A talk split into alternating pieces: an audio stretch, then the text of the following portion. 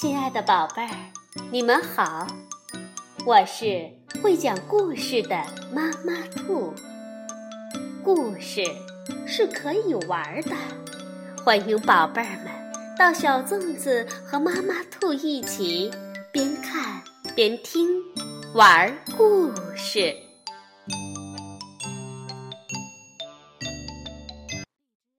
宝贝儿，晚上好，欢迎收听。妈妈兔的花样故事。晴朗的春天的早晨，鸭子在去往池塘的草地上发现一颗美丽的蛋。这一定会是只鸭子，我要教它游泳。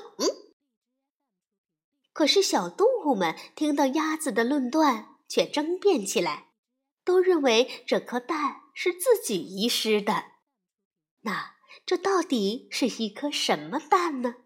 我们一起去看一看吧。我们的强强是由比利时的韦罗尼克·范登·阿比尔文，比利时的埃玛·迪乌特图，翻译刘清燕，河北教育出版社出版。春天的早晨，天气晴朗，鸭子路强正要去池塘，途中。他在草地上发现了一个美丽的蛋，哇，一个蛋呢，好漂亮的蛋呐！他兴奋地拉着好朋友母鸡葛强来看。葛强，快来看，我发现了一个蛋！你看，葛强，这是鸭蛋，你知道吗？等小鸭子孵出来以后。我要教他游泳，他一定会成为游泳高手，像我一样。母鸡葛强却一脸惊讶：“鸭蛋？嗯，咯咯咯咯，不可能，一定是母鸡留下来的。”葛强也开始想象：“哦，这只小鸡一定很可爱。”我要叫它生好多蛋，像我一样。这时，苍鹭八强被母鸡的声音吸引过来，它伸出长嘴说：“哇哦，好漂亮的蛋呐！嗯，这是苍鹭的蛋，我一定要让这个小家伙变成抓鱼高手，像我一样。”猫头鹰史强也注意到这个蛋，哦，一个蛋，这得好好调查一下。如果孵出来是小猫头鹰，我一定会把它教得非常聪明，像我一样。叽叽叽，完全不对！小夜莺戴强周揪着。虽然这个蛋大了点儿，但也很有可能孵出小夜莺。我来负责把它教成歌唱高手，像我一样。信天翁罗强也来了，他正好来这里度假。嗨嗨，我来教这只小信天翁飞行，它一定会飞得很高，像我一样。蜂鸟费强虽然听见嘲笑的声音，但他还是要发表自己的意见。噼噼噼噼！如果是蜂鸟，我要教它吸花蜜，像我一样。喂，费强！鸵鸟飞强一边快跑过来，一边大叫：“哦，你不是认真的吧？你没看见这个蛋有多大吗？咕噜，对你来说。”这实在太大了吧！不管了，如果孵出来是只小鸵鸟，我一定会把它教成快跑高手，像我一样。鸭子路强终于忍不住了：“够了，够了！这个蛋是我发现的。”！我要收养它，我是它的爸爸，我要教它们一件事。蜂鸟的这句话让所有的鸟儿都生气了。草地顿时变成战场。哇，好激烈的战场啊！他们互相啄来啄去，羽毛飞得到处都是。一定是小鸭子，不对，是小鸡。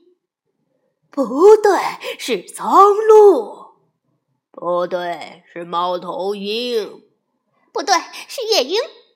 不对，是信天翁。不对，是蜂鸟。哦，不对，是鸵鸟。哎，等等，大家住手！快看！猫头鹰史强大叫起来：“蛋裂了，可能快孵出来了！”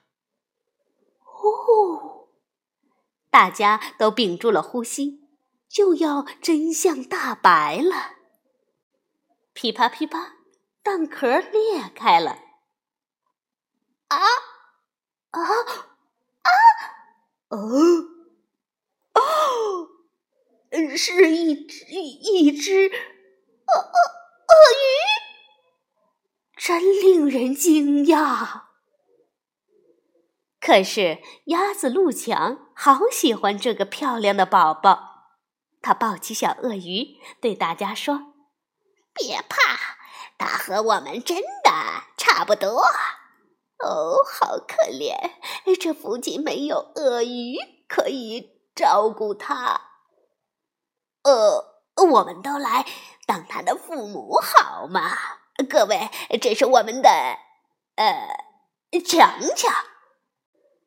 惊讶之后，大家都爱上了这个漂亮的宝宝，也不再抗议了。我们的强强，哦，他好可爱呀！所有的鸟儿都这么说。鸭子陆强继续说。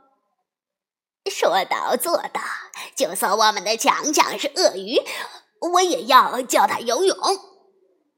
我也是，我要教他更聪明。哦，我要教他跑步。我教他抓鱼。